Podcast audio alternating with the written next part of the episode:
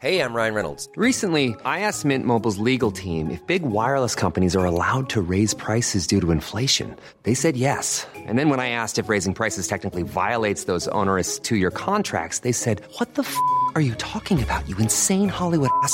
So to recap, we're cutting the price of Mint Unlimited from $30 a month to just $15 a month. Give it a try at mintmobile.com slash switch. $45 upfront for three months plus taxes and fees. Promo for new customers for limited time. Unlimited more than 40 gigabytes per month. Slows. Full terms at mintmobile.com.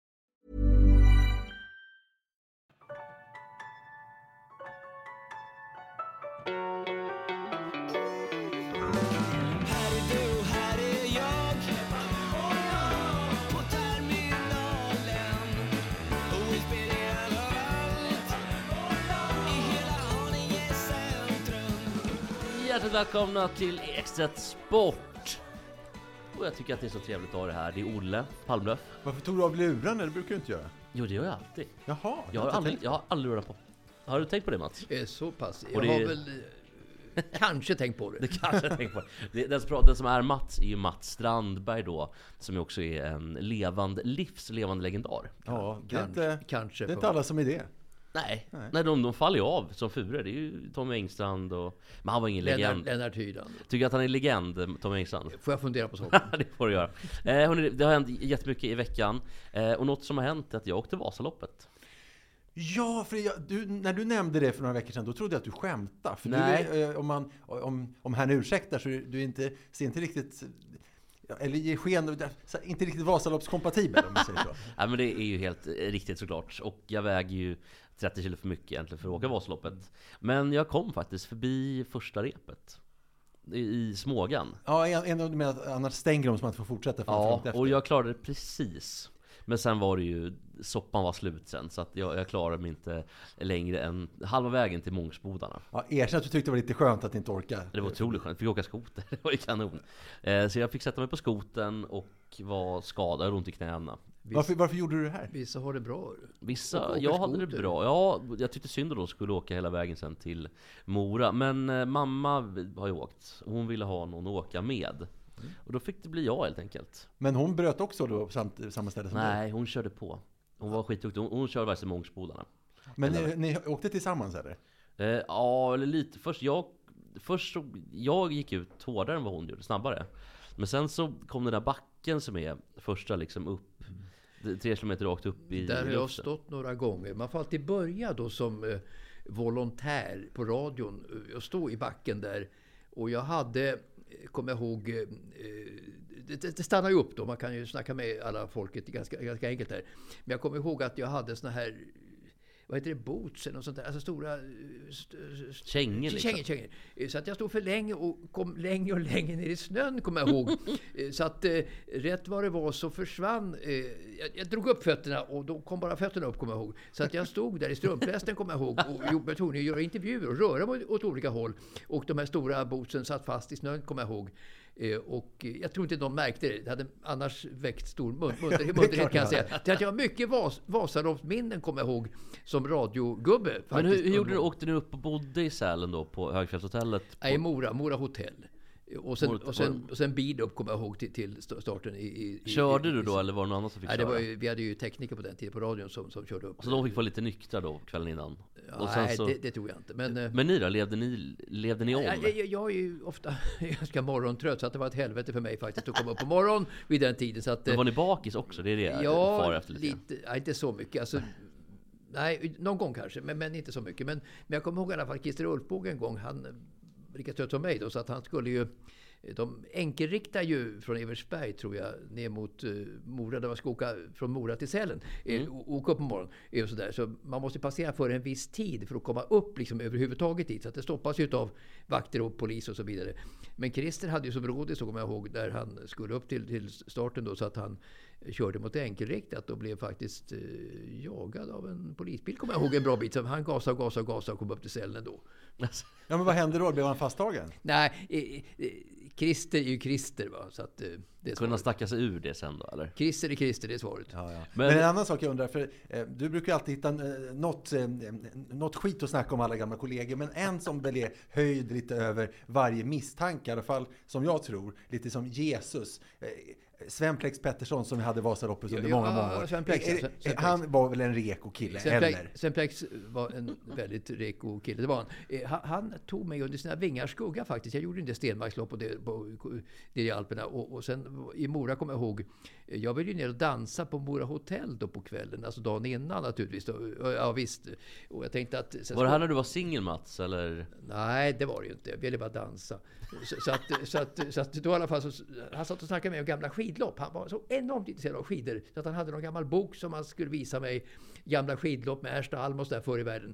Eh, Och jag kom inte loss därifrån. Och tänkte klockan börjar bli mycket. Och tjejerna börjar ta slut där nere. Och jag måste ner och, och, och dansa fort som tusan. Och han tjatade om sina skidor. Han tjatade om skidloppen. Jag kunde inte komma ifrån honom, kommer jag ihåg. Då, utan jag blev varit försenad. Och så att de flesta tjejerna hade ju dragit hem redan när jag kom ner i, på, nere på krogen där på Mora hotell. Och Så då var det dans då? Var på, på Statt helt Härlig dans på Mora hotell För att, ser, du, jag, jag, jag får ju någon så här sekundär nostalgi när jag tänker på det här. För att alla som har sett filmen Repmånad vet ju när de tar in där på Stadshotellet i typ, eh, inte vet jag, Norrtälje eller någonting. Och så är det här Eva, Eva, du får gubbarna att leva.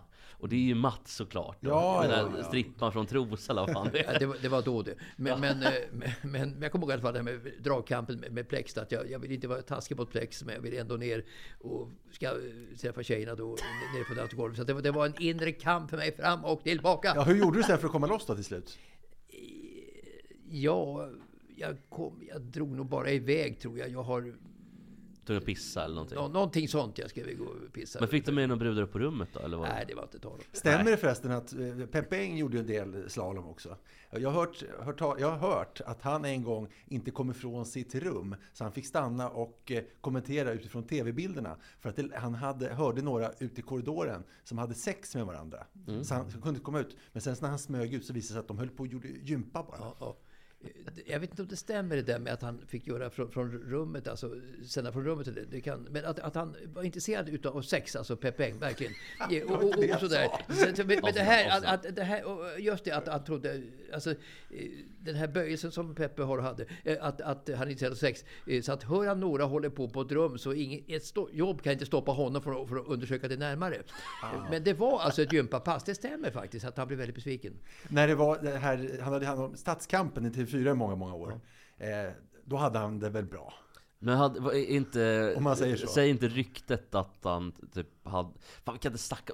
Alltså han har ju fru fortfarande. Vi skulle kunna få Peppe Eng Han, skild. han, han har inte fru fortfarande. Men, Nej, är de, har de skilt sig? Nej, men han har en ny tjej nere i Ystad. eh, Så att de är mera, inte ens förlovade. Nej men okej, då kan vi snacka om det. Eh, det. Ryktet var ju liksom att han hade en brud i varje, i varje I småstad. varje så att säga. buske, ja. Men jag har berättat om eh, i Svestia, vi har en, en kompis som jobbar på Radiosporten. Den har vi sagt någon gång, men den är värd att säga Mm. Jag tror igen. vi har sagt den i alla andra historier också. Ja. men det är kul i Ja, men visst är det det. Det var ju, eh, åkte hiss med Peppe Eng. Eh, upp och så hade han med sig ytterligare en brud. Han hade sett honom med olika brudar varje, Mm. eh, varje dag. Så frågade han, vad är, vad är det för hora du har med dig ikväll då Peppe? Då sa han, låt mig presentera min fru. Ja. Men, Peppe, träffade också, alltså, lokala tjejer i Moskva fick man inte ta upp på rummet. Det, var, det fick man inte göra. Men han lyckades ändå med konststycket att ta upp olika lokala Alltså rysker då? eh, ryska damer upp på rummet på hotellet fast det stod alltså mycket vakter i entrén. Tack vare sin eh, charm och sin guldtand tror jag i mun. Han log brett mot vakterna och så de fick se guldtanden då i Ryssland och då, ah, okej, gå upp. Jo, men han har ju vägvinnande social stil. Ja, ja. Alltså för, för, för alla som inte vet vem Peppe Eng är så här. Hjärtligt välkomna, kanon och kalkon var hans stora grej. Han är en eh, kille som klarar det mesta tack vare sin skärm och sin, att han går hem bland kompisarna, bland teknikerna, bland personalen på TV. Och hur han, bort- hur han än gör bort sig så täcker de upp för honom gång på gång på gång på gång. Så att det kommer aldrig riktigt fram till cheferna vad, i vilken form han är. Vad pratar ni om idag då, på telefon? Vi pratade, vi ska ju ses den 15 i fjärde då till exempel. Ja, gamla Radiosporten-gänget. Ja, just det, fjärde. Så han pratade lite om det. Han har varit i Portugal och spelat golf sa han och var faktiskt dunderförkyld sa han.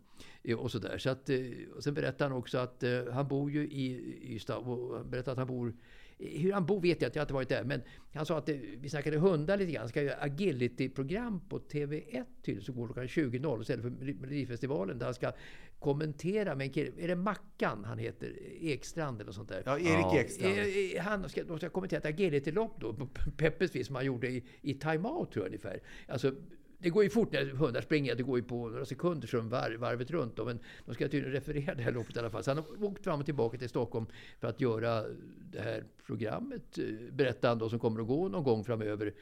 Istället för Ja, Melodifestivalen. det är något underhållningsprogram som SVT har med Ja, Erik Ekstrand och de, de, ja, ja. de tar slår vad och grejer va? Ja, jag, jag tror det. Jag, jag, jag, jag, jag, jag tror det i alla fall. Men, men det går, det går 20.00 på lördagar i TV1 och det är ju en ganska bra tid. Eh, Så att, eh, Det är ju prime-slotten. Prime-slotten, Prime-slotten. En sak på Vasaloppet också. Eh, eh, En kul grej. Ah, du- du- snackade om, om, om Sm- Smågan då, som ligger före, före Mångsbodarna och det var ganska kort efter starten. Ove Eriksson var ju en kille som alltjämt är i livet faktiskt. Som var reporter då på Vasaloppet. Ville bara få Vasaloppet. Så Strömmer sa att ja, du får en chans att vara på Vasaloppet. Då får du göra jävla bra ifrån det här. Annars går det inte. Så du får, där får du sparken direkt från Vasaloppet nästa år. Och då ställde han honom i Smågan då. Och han hade lågskor på sig Ove. Det var faktiskt rätt kallt den morgonen. Det var säkert minus eh, 12-13 grader. Så han hade lågskor och såna här finbrallor och eh, hade kom direkt ifrån, ifrån Mora hotell då kan man säga. Alltså lackskor då. Ute, och det var säkert Och, och 12, 12 timmar. en, en meter snö och stå i lackskor det. Det blir kallt. Och han stod där, han stod alltså, han stod där alltså över en timme innan loppet. Men han hade Åke Strömmers hot från kvällen ringande i öronen. Att tar du inte de 15-20 bästa Ove här nu rakt upp och ner i radion när de kommer förbi den där ladan där så får du aldrig vara med om mer. Sa han då.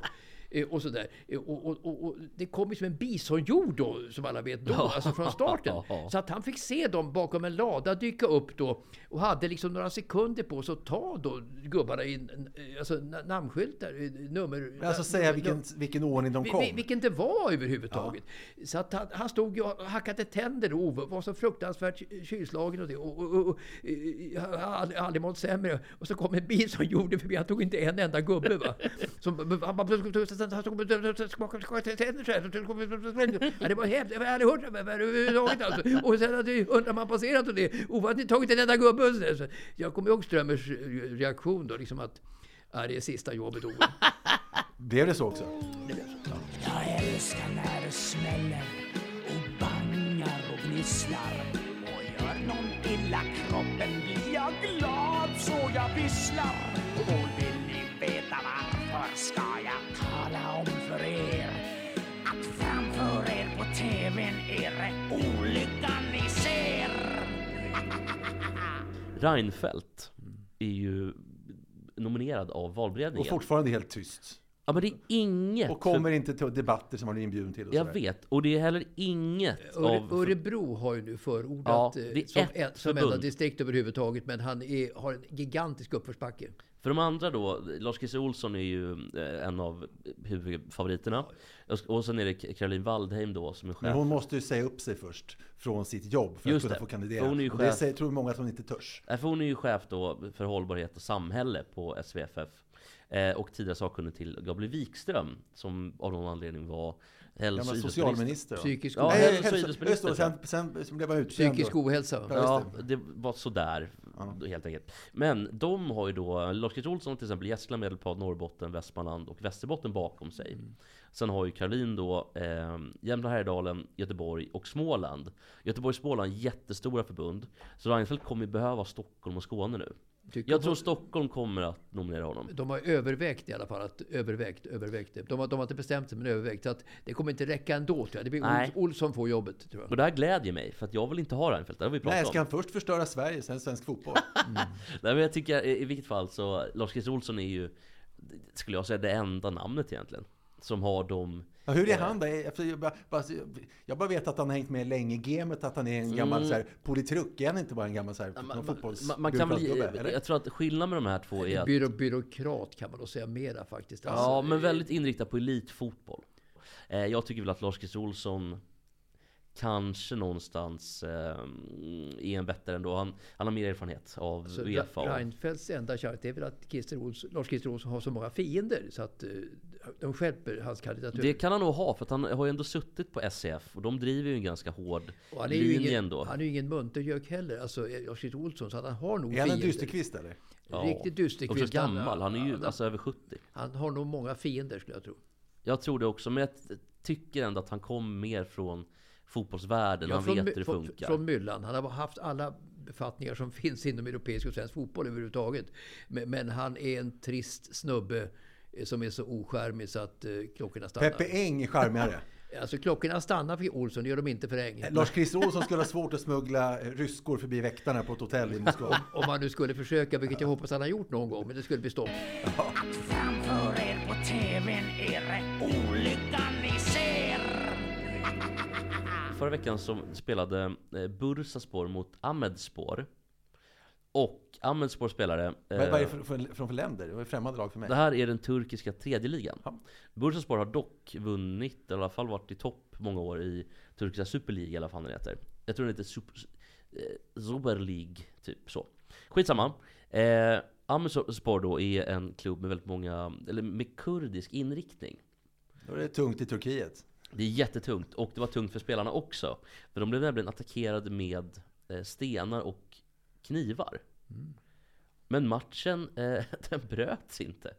Utan de fortsatte spela klart matchen. Nu, har inte jag, nu kan, inte jag visa, kan vi inte visa bilderna. Men det var mer föremål på planen än vad det var gräs. Så det var helt täckt. Och det här var ju såklart ändå... Det låter som Turkiet, hur? Ja, men det var en rasistisk attack då. Och på läktarna syntes eh, avbildningar av personer inom JITEM, som då ska vara en hemlig och, och olaglig underrättelseorganisation. Undrar om de skulle slå Jitex om de möttes. Jitem mot Jitex. Alltså JITEM var ju då... 3-2. Ja, kanske. tjej, tjejer mot killar i så fall. Ja, det var fusk. Ja men det var många då, eh, det var både journalister, politiker, militärer som var med i den här orga- organisationen. Och de sägs ha varit ansvariga för 17 000 mord. Och då hade man det på läktarna. Det förtäljer inte riktigt vad som, eh, vad som kommer hända här. Men vad tycker ni är ett lämpligt straff för, för klubben?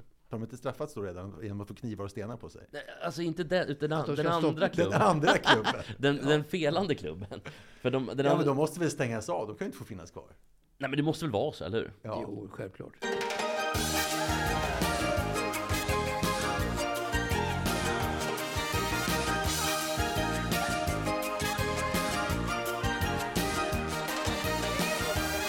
Ja, vad sägs om lite damfotboll? Så här ligger det till. Spelarna i damallsvenskan i fotboll eh, hotar med strejk. De har fått nog och de har producerat en kampvideo. Just nu har damallsvenskan inget kollektivavtal. Vi spelare har fått nog. Vem som helst kan skada sig när som helst. Som elitidrottare är vi extra utsatta. Även i damallsvenskan måste spelarna ha förutsättningar att känna sig trygga om olyckan är framme. Jag är spelarföreningen.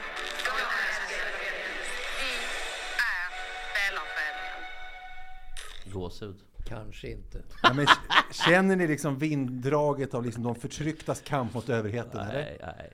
Jo, men är det lite som att flytta, flyttas hundra år tillbaka i tiden till kampen liksom för kvinnlig rösträtt? Känsla, det är väl ändå lite Ådalen 31, Palme och Geijer, Nixons lakejer. Nu, nu eller aldrig ungefär. Men så här, eh, men alltså på allvar. Om man inte skulle veta hur svenska damfotbollsspelare är så skulle man kunna tro att de har ett case här. Den är lite proffsigt gjord ändå liksom, och de säger saker som låter starka. Men det lät ju mer som en eh, typ reklamfilm från Vattenfall. Nu byter vi ut våra svenska kärnreaktorer. Nu byter vi ut oljan mot eh, vindkraftverk. Nu bygger vi till havs. Det var lite den Ja, lite känslan. den känslan. Men alltså, och vi har tidigare pratat om svenska damfotbollsspelares självbild, att den inte riktigt rimmar med verkligheten. Eh, Och då, då, de hotar alltså med strejk nu inför, inför allsvenska starten. För att den ska kunna vara framgångsrik så måste man ha någon form av, lägga in någon form av värde. Man måste ha, lägga in ett hot i vågskålen. Om alla bilarbetare till exempel i en bilfabrik skulle gå ut i strejk så produceras det inga bilar. Och då blir det jobbigt för ägaren. Och då kan man fråga, då ställs ju frågan på sin spets. Vad kan de svenska damfotbollsspelarna hota med? Alltså vad händer, tror ni, om de går ut i strejk? Ganska hur, få många, dessvärre. hur många blir upprörda av det? Men det är det. De är ju rätt få. Det, det är för få som blir upprörda. jag säger, det är det som är grejen. Det händer ju ingenting förstås. Ingen skulle bry sig det minsta lilla. Utom möjligen TV-sporten som skulle behöva sända mer damhockey för att fylla kvo- damkvoten. Men de sågar av den gren de sitter på naturligtvis då. För det är ju, Så det skulle inte ens märkas om de går ut i strejk. Annat, annat än att de skulle få mer fritid, de fotbollsspelarna, och andra klubbar skulle få lite bättre träningstider. Det är väl möjligen det. Ja, till exempel vår klubb som ändå engagerar 40 spelare kanske skulle kunna få någon träningstid. till exempel nere på Hammarby IP eller på um, Kanalplan. Ja, men precis. Där är Hammarby då Men återigen, alltså TV-sporten slår ju upp det här stort. Det, det förstår jag. Så det är en liten grej. En, P- en, ja, P- exakt. en, en PR-grej. Men efter, eftersom TV-sporten slår upp det stort så förstår man att det är en liten grej. Alltså en poäng som ändå för folkhälsan som jag kan, eh, om man ska dra det i långbänk Det är ju att eh, allsvenskan, eller damallsvenskan då, eh, engagerar såklart väldigt många eh, tjejer som spelar fotboll Och det, det bildar ett intresse för yngre Ja, tjejer gör det det egentligen? De tjejer det som spelar fotboll bryr det sig, inte, bryr sig inte om allsvenskan, tror jag. Tjejer som spelar... jag tror de bryr sig mer om Zlatan än om Caroline Seger. så här, jag, jag, Alltså- jag vet inte, men Alltså, jag tror... invandra- Ändå sitter du där och, och bjäbbar. Alltså, in, in, jag har en tanke bara. alltså in, invandrartjejer i Spånga och Rinkeby som spelar ja, fotboll och så vidare. Eh, omhuldar utav eh, bidrag och så vidare, vilket är bra. Men de bryr sig inte ett smack om damallsvenskan. Men de kanske gillar Kosovare. Eh, Det finns ju ändå ett, det är ju ändå ett steg för dem att, att nå, för att det är ju ganska stort steg att gå direkt till Chelsea ifrån eh, en akademi eller vad det kan vara. Så jag, tyck, jag, jag tycker ändå att det finns en funktion. Men däremot, till vilket pris? Man kan ju inte bara ge höga löner för att eventuellt skapar ett intresse då för Men då kommer vi också in på, då kommer vi faktiskt in på vad är det de slåss för? Vad tror ni att de slåss för? Vad är det som driver deras kamp? Är det att slippa tvätta matchställen själva? Är det att eh, slippa skura omklädningsrummen? Det är väl det högre löner- lön? Högre lön? Högre nej. lön. Natur- Nej, det är inte ens det. Vad är det? Den, Föräldraförsäkring? nej, så här. Den stora stötestenen det är att de kräver att en skadad eller sjuk spelare ska få hela 90% av lönen när den är skadad eller sjuk. Eh, och då kan man fråga sig var deras onda arbetsgivare står i den här frågan. Eh, kontra dem med 50 procent, 20 procent av det kan man undra. Eh, för då skulle man kunna förstå någonting. Nej, så är det inte. Så här ligger det till, Sunny. Om de är skadade eller sjuka nu, så som det är nu, så står staten som det är för 80 procent av deras lön som det är. Så 80 procent tar staten. Och resterande 10 procenten betalar respektive klubb. Och det är det ingen av klubbarna som motsätter sig heller fortsättningsvis. Det enda klubbarna vill, det är att göra om de här 10 procenten till ett försäkringsavtal. För då får de som arbetsgivare en fast summa att betala, vilket blir lättare när de lägger budgeten, för då vet de. Det blir alltså försäkringsbolaget som betalar ut de här 10 procenten istället, för klubbarna själva.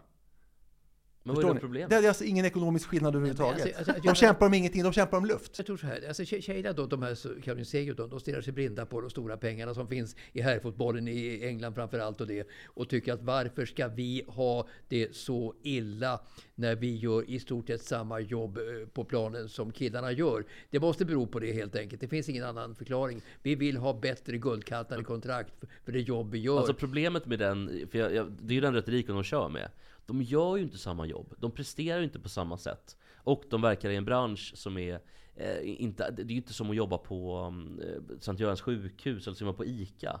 Det är väl ungefär som att jämföra en Göran Ragnarsson jobbar på Stadsteatern. Men Julia Roberts tjänar 20 miljoner per film. Det är kommersiellt, det är bara så det ser ut. det är klart det är, mar- Precis. klart det är marknad. Och, och jag, alltså jag är egenföretagare, om jag är sjuk, jag får noll kronor. Jag med. Kämpa Caroline. Seger för mig. Pengarna måste in. Säg det till Caroline Seger. Fyra och en Coca-Cola Spelar freestyle med fräck musik Fyra bugg och en Coca-Cola Av sommar och romantik Men vi, tillbaka bara lite till femmilen, för jag glömde säga en grej där. Det visar att femmilen var alldeles för kort. Jag läste Den var fem kilometer för kort. Då är det ingen femmil. Det, ja men det brukar skifta lite, kanske 2-3 kilometer beroende på å, äh, åkarna åker. För de tar ju mycket Ja, snävare i kurvor. Korea, eh, femmilen på OS senast, då var det ju för kallt. Då blev det ju ingen femmil, för, för att det var för, för kallt. Ja, då kunde de inte åka. Nej, men det här lå- låter ju som något annat är ju skäl. mera- De åkte tre mil istället va? Ja, just det. Det här är mer svårförståeligt med Vasaloppet, att det, att det blir ett kortare, kortare lopp då. Ja men vad vad jag har förstått då, de tar snävare kurvor och sånt där. För arrangörerna har ju såklart mätt upp då någon form av medelvärde eller vad fan det kan vara.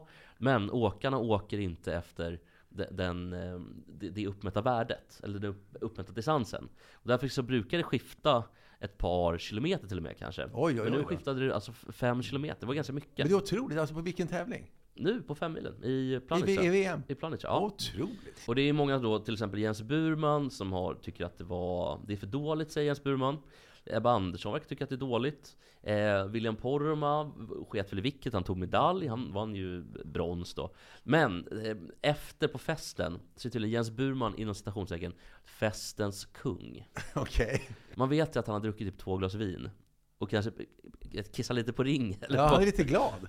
Ja, man, det kanske Det är han väl värd efter alla fjärdeplatser, femteplatser, ja, men det- det Dans, kanske- Dansa på bordet är ju Ja, aldrig fel. Nej, men, nej jag vet, och man vet ju såklart att Jens Burman inte har varit någon kung för det är bara för att de andra är så jävla tråkiga. Man kanske då kissar lite på, um, s- som man gör, och så har det kommit en droppe utanför själva porslinet. Och då känner du Jesper, nej jag måste nog gå hem nu. Det är ju känslan. ja. ja, skitsamma. Vi kan släppa det där. Såg ni eh, Liverpool-Manchester United? Absolut, absolut. Så Det blev alltså 7-0 Ja, ja, Liverpool. det, det, vart ju, det, vart ju, det, det, det är alltså de mest legendariska klubbarna i England över tid någonsin som möts. Ja, och det mötet är ju störst ändå, De största-. I, alltså själva mötet bland dem också. Enormt. Englands största match. I match. Och ligger ganska nära varandra också geografiskt. bara fyra mil någonting, va? sex mil kanske? Ja, fyra och en halv. Men, men, men, men, men, men alltså, hela världen såg ju den här matchen. Utom jag. I Bangladesh och i, i, i, i vad heter det? Myanmar. Och, och i Tigray och, och, Tuvalu. och i. Kapstaden och Madagaskar. Överallt ser de matchen. Och, och så blir då eh, det här eh, United så förnedrat. Eh, Jag såg ju matchen. Jag förstår inte hur det kunde hända. Alltså alla skott alla skott till att börja med och några till gick ju in faktiskt. Ja, och också alla passningar som, som, um, och alla studsar. Gick också Allt i mål. Gick, ja, Varenda passning gick i mål. väg. Ja. Ja, det var ju faktiskt helt sinnessjukt den matchen. Ja, vad Och- kul. Ja, det var ju pinsamt Men såklart. Erik, Erik Ten Hag då, som man fick se rätt mycket i bild under matchen. Han var galen. Ja, han var galen. Men, men han samlade tydligen gubbarna klockan 8.00 på tennisanläggningen dagen efter. Eh, för att eh, skälla ut dem totalt. Han själv var där två timmar innan tydligen, så klockan sex på morgonen och sparkade i väggarna. Men jag såg Chelsea mot eh, Dortmund och då slog mig något som brukar slå mig i, modern fotboll. Alltså innan Sterling gjorde 1-0 till Chelsea så gjorde det alltså någon, en minut före bara så var det ett mål. Där det var avblåst, eller man såg att det var offside kanske 45 sekunder före målet. Ja. Eh, Alla vet att det är offside, utom spelarna. Alla som tittar. Och ändå låter de spelet fortgå. Och de så den som, också- den som gör målet blir jätteglad i onödan för man vet att Känslan det är var att de visste om att det var offside också. Ja, men varför, var, jag fattar inte, varför blåser de Ja, inte det direkt? de, de, de, de vill väl titta i efterhand på VAR och tyvärr om det verkligen var offside för säkerhets skull om det skulle bli ett mål. Men det var ju såklart den här offsiden så att det var ju otroligt Ja, onödigt men det gör, tycker ju, jag. det gör ju att fotbollsspelare aldrig får, kan bli glada Ja, om de ja. gör mål, för de vet ju inte om det godkänns eller inte. Nej, så de måste bli psykfall, så Men- ligger på nätterna och drömmer men- om men- men mål. Och så bara, orsak- det är mål eller inte? Men orsaken till att de inte slänger upp, att de inte slänger upp flaggan, det är ju då att de ska titta på det i efterhand. Eh, om det verkligen var offside. Eller Ja, jag förstår det, men när till och med jag ser det så borde de fan Ja, ja, ja, jag håller med, jag håller med.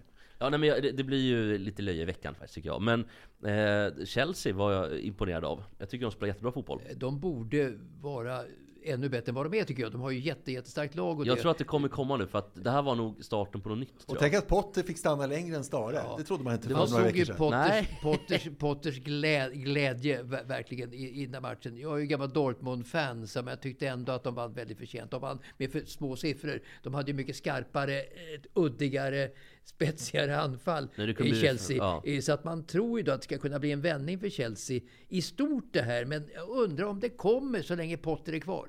Ja, men men jag jag- är skeptisk till Potter alltså. Jag är skeptisk på Potter. Jag tror, men han behöver tid som han har fått i Brighton och Östersund och fått bygga långsiktigt. Det Är kommer det inte för att du tror att han är vänster som du är skeptisk mot honom? Jo.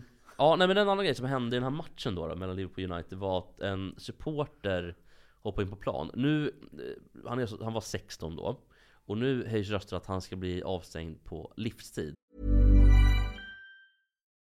Millions of people have lost weight with personalized plans from Noom, like Evan, who can't stand salads and still lost 50 pounds. Salads, generally, for most people, are the easy button, right? For me, that wasn't an option. I never really was a salad guy. That's just not who I am. But Noom worked for me. Get your personalized plan today at Noom.com. Real Noom user compensated to provide their story. In four weeks, the typical Noom user can expect to lose one to two pounds per week. Individual results may vary. Since 2013, Bombas has donated over 100 million socks, underwear, and t shirts to those facing homelessness. If we counted those on air, this ad would last over 1,157 days. But if we counted the time it takes to make a donation possible, it would take just a few clicks. Because every time you make a purchase, Bombas donates an item to someone who needs it. Go to bombas.com slash ACAST and use code ACAST for 20% off your first purchase. That's bombas.com slash ACAST, code ACAST. Fan, hade han eh, hoppat in på plan för att slå någon eller för att göra någonting, men nu hoppar han in av glädje. Jag tycker ändå att det är lite mer förlåtande Verkligen, och när man är 16 år, då är liksom inte hjärnan utvecklad riktigt med konsekvenstänkande och sådär. Det är, den är ju faktiskt inte det. Ja, Jag tycker, hade vi på varit smarta nu hade man ju gjort något helt annat och sagt att tag... det, det, är klart, det ska- det är klart att det är för, det är för hårt. Det är alldeles för Ja hårt. visst är det. Jag, jag, jag, ett halvår. Ett år. Men jag tycker man får väl, eh, gör en grej av det. Ta med honom på en kurs. Gör ett, eh, ett reportage om honom. Eller en dokumentärserie. Vad skulle Anders Karlberg säga, gamla Fryshuset vd? Han skulle säga, ge grabben en chans. Ja, det är bra. Det är en bra kill. Karlberg har Han var med i 68 vänster, han stod ju där i kårhuset och höll Han tal. var den Ja. som ledde Exakt. styrkorna i kårhuset.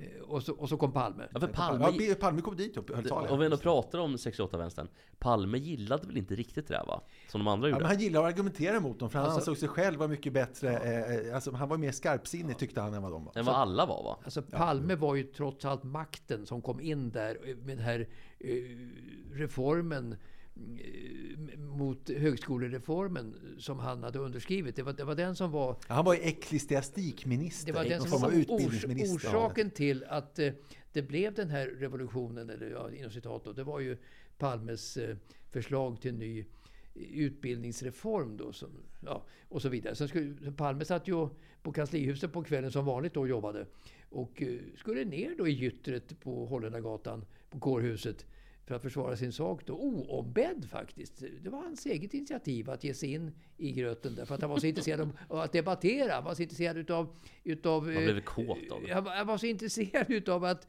att argumentera för sin sak. Han var en klockren politiker. Ja, och bra självförtroende. Men jag undrar, under kårhusockupationen, vad gjorde du då Mats? Satt du och kollade på längdåkning eller fotboll? Häst, Fotboll. hästpolo.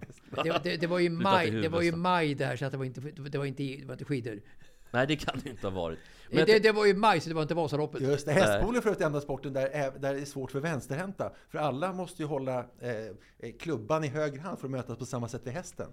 Så det, den är lite Men hård mot prins. Charles, vart inte han skadad av hästpolo? Det är därför han är tydligen så krum i ryggen nu. För att Aj, han fan. satt så ofta på en häst när han skulle spela, spela, spela, spela, spela polo. polo. Ja, men kul att komma tillbaka till 68-vänstern tycker jag. Eh, vi fortsätter och eh, såg ni han som kastade eh, flaskan i ryggen? Det var ju skandal. Eller var det bakhuvudet eller var det ryggen? Berätta, jag- jag eller har i inte- jag- nacken. jag har missat helt. Berätta. Nej, men det var en, fot- eller en hockeyspelare i Leksand. Ja, ja, som kastade efter domaren, ja. Som träffade Just det, det såg jag strax visst. under nacken. Strax under nacken, ja. Och det måste, det tycker Men jag är- domaren märkte inte något va? Eller han bara Nej, han åka? blev, var så förvånad tror jag. För att det, han tänkte nog bara, "Ah, ja okej, det kanske var någon puck som de hade lobbat eller Men något. vilken li- det måste han bli avstängd för, det kan man ju inte göra. Jag tycker nog att det där är värt eh, kanske ett halvår. Alltså så, så får man ju inte göra Nej, bara. det, det strider ju mot allt. Och... Vett och sans. De brinner ju för sitt jobb, dessa domare, både hockey och fotboll. Så att, att de blir ansatta, det är ju förfärligt. Ja, det är förfärligt. Det, det är bedrövligt. Men det, det var inte så mycket att diskutera. för Vem var det? Vad, vad, vad hette han? Eh, Vilket lag var det? Målvakten, han är i Leksand. Det är någon, någon finsk herre. Jag kommer inte ihåg vad han hette nu bara för Det- det. det Kaskiso. Och vilket bra namn. Men det är ju på yttersta Ja. elitnivå ju. Ytterligare elitnivå. eh, Och han är Thomas Johansson är sportchef i Leksand, alltså gamla Djurgården. Så gamla han kan inte bli glad över det. Nej, Tjomme har ju... Det ser ut som att han har ätit upp Kaskis. Så han har gått upp så mycket i vikt. Ja, faktiskt. alltså jätte... Men att han är kvar Tjomme då? Ja men han har gjort det bra Tjomme. Men de har ju gått från att vara en bottenklubb till ändå ja, men mitten, mittenlag. Så det ska han ha, Tjomme. Eh, Henrik Larsson, och inte då Henke. Alltså den, Eh, löparen. 100 meter. Löparen har gått ut och grinat här. Jaha, varför? Han fick ju brons, vad ska han vad grinar han för? Sveriges bästa stavhoppare är världens bäst betalade friidrott och tjänar tiotals miljoner. Sveriges snabbaste man, inte en krona. Jag har inte en enda sponsor och vet inte vad som saknas. Men kommer det inte nu får jag fan byta sport, säger nyblivna bronsmedajören Henrik Larsson. Ja, Henrik. Du är ju liksom, du, du, du verkar ju i den mest kanske konkurrensutsatta sporten som finns. Ja, mest i alltså friidrotten. hårdaste grenen i hela friidrotten. friidrottsvärlden. Och, Och- dessutom är, är han ju vit och det är inte så lätt. Nej, det, är, och- det är väl fransmannen Lemaitre som är liksom den enda vite som har lyckats ta en medalj på stort mästerskap Jag överhuvudtaget tror- de senaste 20 åren. Ja, Henrik Larsson kommer inte till en kvartsfinal på 100 meter. Nej, precis. Det är så det är. Alltså inne-EM, eh, det kommer ju helt i skuggan, med i skuggan nu. Men kom igen i ett OS och ta en finalplats eller bättre eh, då kommer sponsorerna Men det är starkt ändå. Han, är ändå snabb. Han tog, har ändå slagit svenskt rekord nu Ja, det på, på, på, på 60 meter till exempel. Och, han, och när Peter Karlssons rekord på 10-18 från 96 tror jag, det är dags att det slås. Han, Det är, inte, han är inte i, dålig. Nej, nej, så här, det ligger i farozonen. Och det tror jag också, vad heter han, Daniel Westfält, Westfält som Ja, är managern. manager precis. Eh, det, han ska hjälpa den här Henrik lite grann nu då. Han tror ju att han kommer slå rekordet, men inte att han kommer springa under 10. Men, det, här tycker jag är en klockren jämförelse med, som vi pratade om, med, med damfotbollsspelarna. Att finns det inte ett intresse, finns det inte, finns det inte ett intresse. Du får göra det du tycker är roligast i hela världen. Och Ja, det vet vi inte om han tycker i och för sig. Nej, men- Nej men eh, man kan väl ändå tänka sig att han tycker att det är lite kul. Alltså sprint eh, säljer ju jättebra på marknaden och i tv och alltihopa det där. Och vi har ju haft två sprinters, vad jag kommer ihåg, det är Lennart Strandberg då, som var i final 36. eh, och, och det är inte dåligt att gå till OS-final på 100 meter. Och så Ove Jonsson, 62 Ja, och så Linda Haglund naturligtvis. Ja, men, men på här sidan, om man jämför med Henke. Eh, alltså, alltså då, denne Ove Jonsson vann ju guld på EM 200 meter. Och det är ju hårdvaluta. Det Sen omkom han tyvärr en vecka senare i en fruktansvärt tragisk bilolycka i Växjö. Hösten 62 i, i september. Vad gjorde han då? För att det var... Nej, det var tydligen slitna sommardäck tydligen i, utanför Växjö där han på något sätt eh, eh, krockade, frontalkrockade. Så att det var en otroligt eh, tragisk sak i svensk idrott när Ove Jonsson, som var på väg att bli vår största sprinter någonsin inom friidrotten. Så att intresset för Ove då var ju efter EM ett enormt. Skulle Henke Larsson vinna guld på EM utomhus skulle intresset bli enormt. Ja, men precis. Han ligger ett hack till så är han ju färdig ekonomiskt. Så att Ja, det- han, är det- inte fel, han är inte fel Nej, sport men på jag, så nej, vis. men jag tycker att han håller på att grina lite grann om det här. För att det, det är ju faktiskt så att eh, då kan han hävda, ja men jag glädjer ju så många människor. Ah, hur många människor glädjer? Hade du gläd, eller glatt så många människor, då hade ju folk också betalat för att se dig. Jo, men jag, varit- visserligen, jag, jag gillar att se när han vinner finkampen och sådana grejer. Det får jag säga. Så, mig gläder han. Men, men s- säg en svensk... Men inte så många som blir, inte om man jämför med eh, Duplantis. Men säg en svensk i finalen på 100 meter i OS i Paris. Jag menar, sponsorerna skulle Ja, ju hoppa jämfoten. det vore Det är ju inte klokt liksom, det finns ju om det skulle en, hända. Det finns ju en sprinter på 110 meter häck som ändå varit uppe och nosat. Det är ju Robert Kronberg. Visst, han var ju Han i- kommer till finaler i mäster- Han var med i VM-final. han kom åtta i Sydney i OS och så kom han till någon VM-final sjua Mm. typ. Så han var inte riktigt där. Men, men där, där finns ju pengar att för att han är ändå med i de allra största loppen som folk tittar på.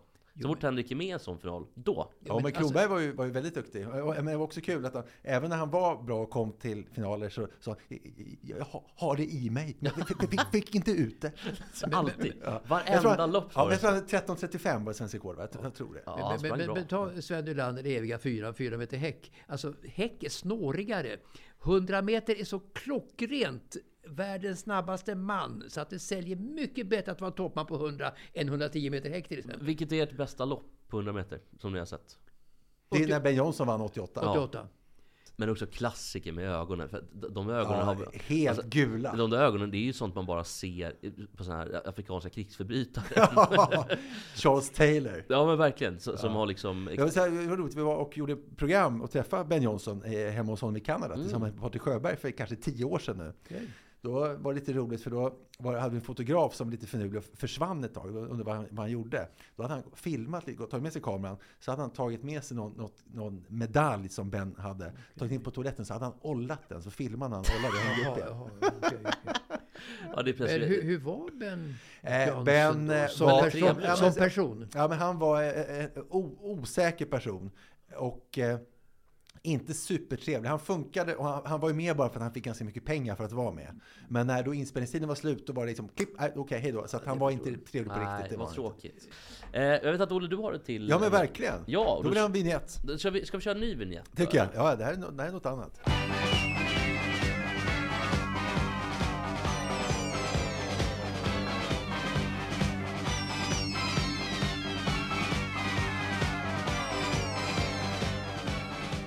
Det känns som att det är töntigt att gilla Electric Light Orchestra. Men jag tycker de är så jävla bra. Det är töntigt. Men jag tycker de är så bra. Nu friidrott. Ja!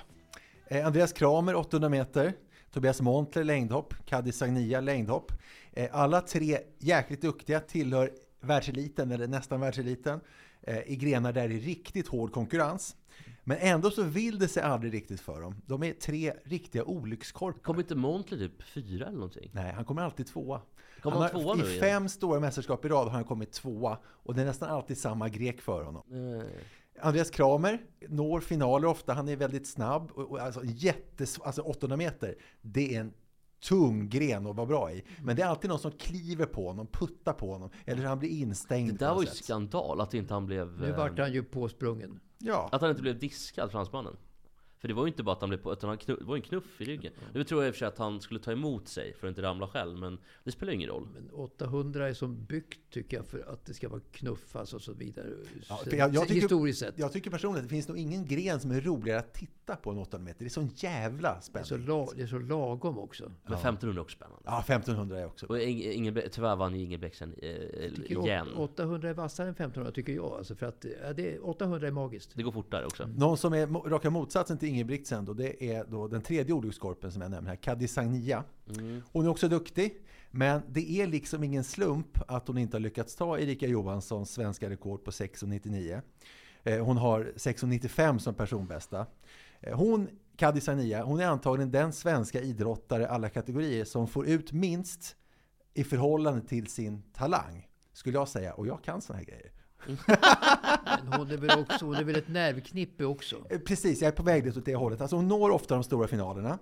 Men väl där tar det stopp. För då i finalen, då snittar hon ungefär 20 cm kortare än i övriga tävlingar. Kan man säga, VM i Tokyo, eh, alltså eh, sjua. Inomhus-VM 2016, 14 plats. EM 2016, sjätte, sjätte plats. OS 2016 ut i kvalet, VM 2017 ut i kvalet, EM 2018 sjunde plats. Så var det en skadeperiod, kom tillbaka till EM 2021 inomhus-EM, där hon faktiskt tog brons. Det är ett sånt EM som Mats sa inte betyder någonting precis. Eh, OS i Tokyo, eh, nionde plats. EM eh, förra året, sjätte plats. Kadisania, hon är faktiskt precis som, som jag, ska jag säga, när jag ska spela en viktig squashmatch. Alltså 72. vikt, viktig för mig. Ja, ja, inte riktigt så. Eh, inte viktig för andra. Men så här, jag letar efter ursäkter. Alltså redan före matchen, så här, jag är lite bakis, jag har inte spelat på ett tag, jag har lite ont i axeln. För det, och det är bra på så vis att det tar bort pressen från en själv. Men det är inte bra om man vill vara en vinnare. Och givetvis så torskar jag också de här matcherna, är, redan på förhand. hon är en orolig ande på något sätt, den här Sagnia. Upplever jag det som i alla fall. det är inget vinnande koncept att liksom ta ut förlusten redan på förhand. Eh, För just Kaddi, hon har nämligen alltid en ursäkt på lut redan på förhand. Och jag är Eh, nöjd trots för att jag har varit lite skadad. Och, då, blir man inte, då blir man ingen vinnare. Nej, du har helt rätt i det. För hon, alltid är någon skada som skvalpar i bakgrunden som gör att hon inte riktigt är het just den här gången och, och kan prestera på topp den här gången. Men eh, lite underförstått, och nästa gång, då, då är det dags. Men det är också så här, tror ni inte att alla andra också har skador? De är ju skadade hela tiden. Och det är liniment och det är painkillers, alltså Ja. inte smärtlindrande ska jag säga. Det- Det skulle förvåna mig enormt om Sagnia får en riktig internationell fullträff. För det kommer inte att hända. Hur gammal är hon? Måste Hon, hon är, 30 hon, snart. saken är att det går, eh, åren går ju. Hon blir ju inte, hon är 28 nu. Hon blir ju inte yngre. Nej, hon blir ju inte yngre. Eh, Och eh, som nu då i det här inomhus-EM som avgjordes här nu bara för några dagar sedan. Då blev hon sjuk några dagar före. Men hoppade som vanligt bra i kvalet. Hela 6,74. Men tror ni då att allt var frid och fröjd och att Kaddi siktade stort inför finalen? Nej. Jag ska, säga, jag ska spela upp vad hon sa i intervjun då, efter kvalet på 6,74. Som ju var väldigt, väldigt bra. vänta lite med det då och fråga hur du mår fysiskt eh, med tanke på att vi hörde lite rapport om att du var sjuk här när du kom till Istanbul. Hur är det nu? Alltså jättedåligt. Jag har så ont i bröstet att jag inte ens kan värma upp liksom. Så att det är ingen bra uppladdning. Speciellt uppvärmningen. Jag inte vågat värma upp så som jag annars brukar göra. Ehm, bara det lilla jag gjorde idag kände jag otroligt mycket i bröstet. Det, är- det, är- det är ju bäsning hon, håller på Det, med. det, det är då psykiskt. Ja, verkligen. Ja, och, och som, som- Mål säger, bäsning deluxe verkligen. Ja, och hur, hur tror du att det gick för henne i finalen? Men kom hon, Ökade inte, hon? kom hon inte tia typ eller någonting? Och, Ö- överträffade hon sig själv? Nej. Var, var hon som bäst när det gällde? Svar nej. Men hon hade ont i bröstet. Säg så här, hon hoppade eh, precis som vanligt och sänkte sig nästan 20 cm. Hoppade 6 och 57 och blev sjua. Och då ska vi spela upp vad hon sa efter eh, finalen. Blir man sjuk så blir man sjuk. Det är ingenting som man kan ändra på. Ehm, jag gjorde mitt bästa. Jag kom hit, jag tog mig till final. Och ja, det blev så. Och så kommer det fortsätta vara. Och om hon någon gång lyckas förbättra sitt personliga rekord eh, så blir det, det kan jag slå mig i backen på, gammalt uttryck, att det blir 6,98. Alltså en centimeter eh, under Erika. För att, för att ty, Kaddi Sagnia, hon är inte mästarnas mästare, hon är olyckskorparnas olyckskorp. Säkerligen. Så nej, tråkigt Kaddi. Ja, tråkigt Kaddi. Jag vet inte om hon, hon har sponsorer över tid. Det tror jag ordentligt jämfört med Henrik Larsson som skriker efter sponsorer. Han har ju noll sponsor. Ja, men Kaddi har nog lite bättre förspänt där. Kaddi har det mycket, mycket bättre förspänt. Men hon är också snyggare, hon är tjej. Jag tror att det där, det är väl också en, Ja. en del i det, att hon kan sälja på, inte bara på sina idrottsliga meriter. Undrar vad Caroline Seger skulle säga om det. Ja, får man säga sådär? Ja men okej, men vi, vi kan ta en kille också. Det är klart att Ronaldo säljer mer kalsonger än vad Ivan Campo gjorde. Du, får, du fick säga så. Jo, men det blir sånt jävla liv. Alltså. Äh, får hela spelarföreningen på. Det, det, ska inte bli, det ska inte bli något liv. Ja, man får hela, hela det fackförbundet på. De, är, du rädd för, svenska, för, för svenska spelarföreningen i damallsvenskan? Jag får hela friidrotts-Sverige på och, han är tokig. ja, men eh, kul med lite friidrott.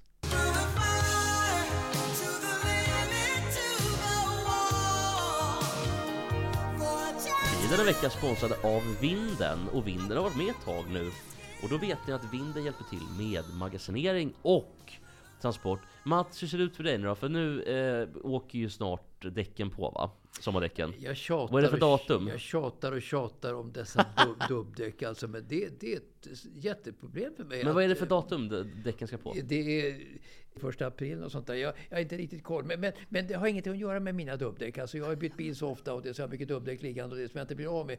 Vem vill köpa gamla dubbdäck och hur gör man för att bli av med dem? Det är ju olika dimension på däcken och så vidare. Så att då måste du magasinera däcken. Vill man till till exempel bli av med dubbdäcken nu eh, inför eh, sommaren, för nu ska det byta snart. Då kontaktar man Vinden och det gör man genom appen eller hemsidan. Vinden kommer att hämta grejerna, alltså de sköter transporten, magasinerar och när man vill ha tillbaka det så lämnar Vinden tillbaka helt enkelt. Låter skönt. Ja men det är skönt, man slipper hålla på och konka upp till vinden eller ner i källaren och Det där- man blir förbannad i trappan och man blir skitig och jeansen går man, sönder. man ramlar i trappan och släpper dubbdäcket. Och Bättre att vinden får konka till vinden. Ja, och Marie gapar och allt sådär. Att tappa ett dubbdäck i en trappa gör inte det. Men i vilket fall då så kostnadsmässigt väldigt fördelaktigt. En flyttlåda 25 kronor i månaden. En fåtölj 125 spänn. Golfbag 70 och just dubbdäck en hundring i månaden. Det är ju kanon det. Framförallt det sistnämnda. Så ta kontakt med vinden och går ni i flytttankar eller renoveringstankar och vill ha grejerna en längre tid. Inga problem. Vinden finns i Stockholm, Göteborg och Malmö. Tack till vinden!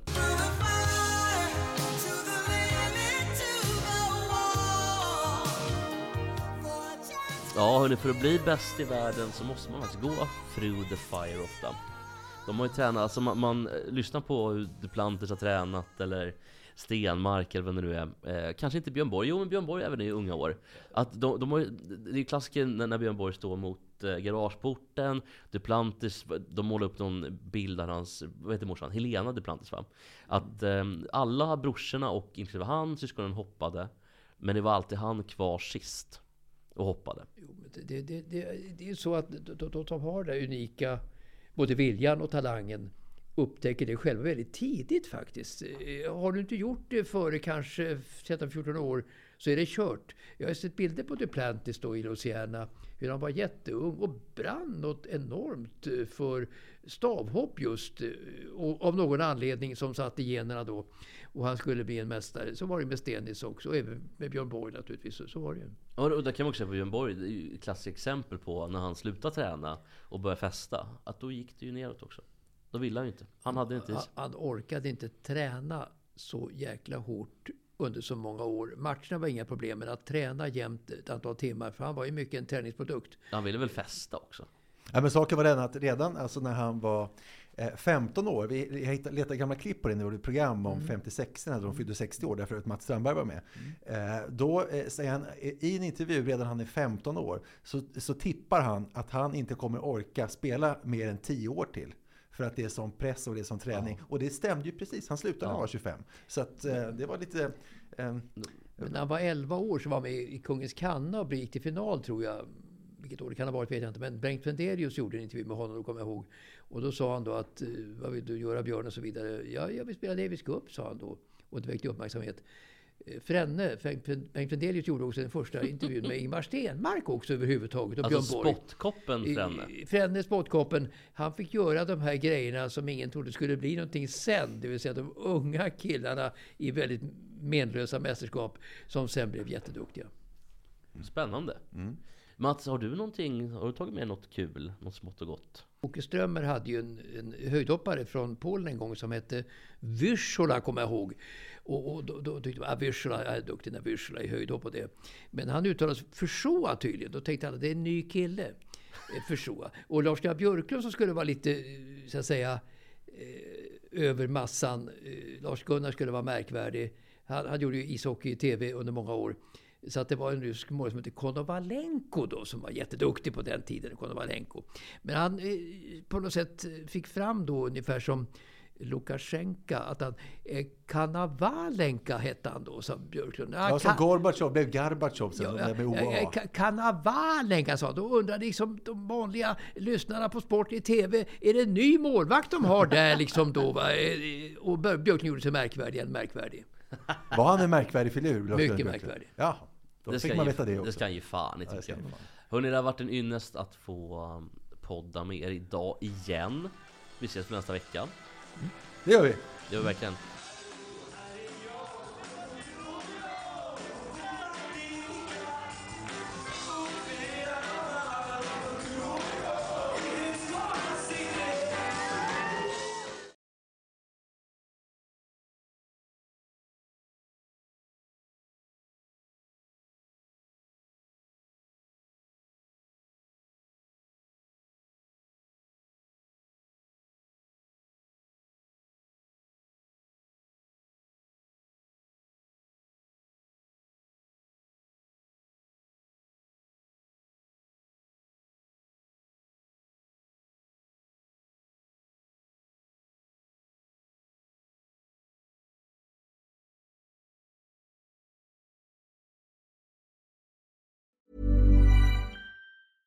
Even when we're on a budget, we still deserve nice things.